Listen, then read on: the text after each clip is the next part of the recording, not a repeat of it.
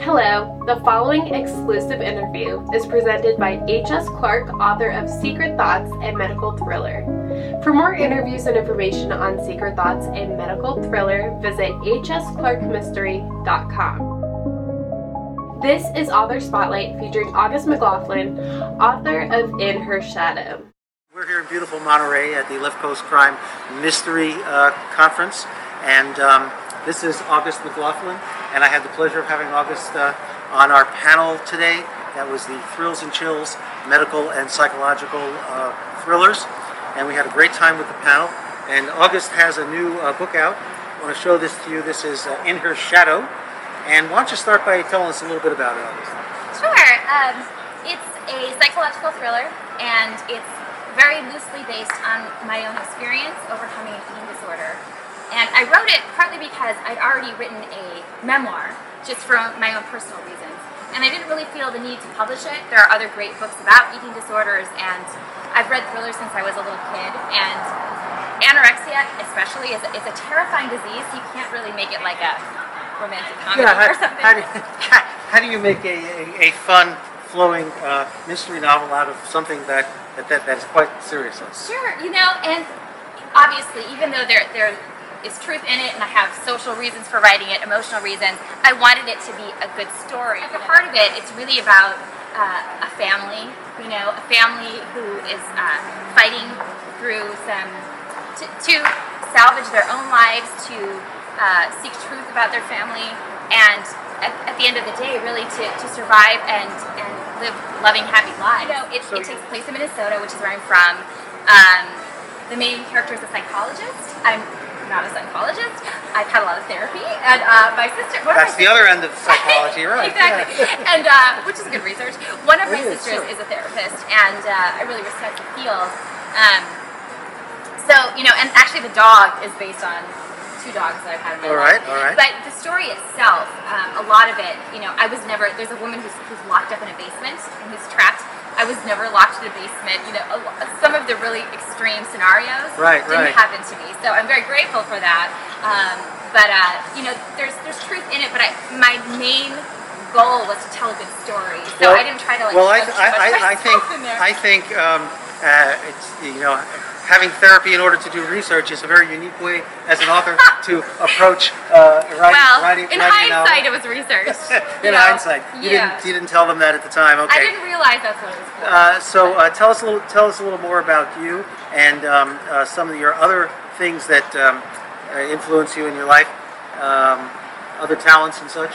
Sure. Uh, well, I'm a health and sexuality writer, so I'm a journalist. I write lots of different articles. I'm working on a nonfiction book, and I have a a brand called Girl Boner, uh, which is uh, designed to empower women about their sexuality, which deals a lot of, with uh, body image and embracing not just uh, sexual pleasure, but sensuality in their lives. I think I heard that you have some kind of radio show tie-in coming up. I do actually. you want to give us a, a, a exclusive sneak preview of that? Ooh, you know what? It's actually already out. It is? But, Oh, okay. Yes, I can give you a little teaser of some, some things. We like coming. teasers, yes. Okay, so uh, my radio show is called Girl Boner Radio with August McLaughlin, and That alone will get you a lot of viewers, I think. I hope so. Yeah, it's actually um, it's been in the number one between the number one and number three spots on the uh, iTunes new and noteworthy list for over a month now. So I'm really excited about that, and we have really good um, downloads the first month. I started in January. Wonderful. So it's been going really well. I have lots of different guests. Um, the other day I interviewed,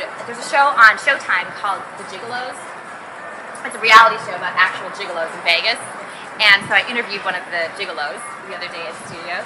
Um, I have uh, lots of different, you know, interesting topics coming up. They all relate somehow to female sexuality, but we keep it very upbeat and fun and funny. I share a lot of personal stories. I interview real women about their experiences. Um, I take uh, reader and listener questions, so you can tweet me, or you know, I have a Girl Boner blog as well. Is this your first novel? It is. Okay. And um, eh, do you anticipate this is going to be a series of novels? You know, it's it's originally was going to be just a standalone, and Oh, I've heard that so many times. People say originally, then the, the fans start clamoring for some kind of a sequel. Sure, sure. That that's happened somewhat, which is really neat. Um, in addition, because my in a, in my past life, uh, in this life, but before I became a writer, I was an actress, and so I did a lot of backstory study.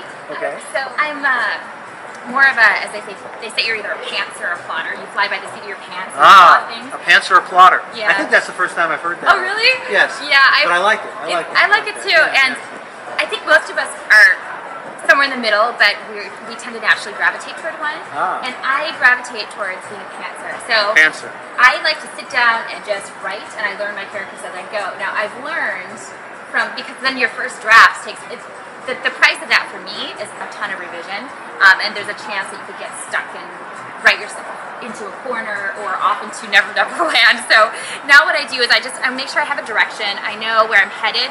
I didn't know the ending of my story exactly until I got there, but I knew the main arc and I knew the characters pretty well. So I do a lot of daydreaming actually before, and um, and then as I write, things kind of come out, and I it's, it's more in my head than, than actually anything written down. But usually I'll, you know, my, my last agent asked me for an outline, so I wrote the draft first and then I made an outline. So just, you know, whatever whatever works. But I have a feeling I'll do a little, just loose, very flexible outlining for the next one. Well, uh, romantic thrillers, uh, erotic thrillers, and, and such are extremely uh, popular uh, these days.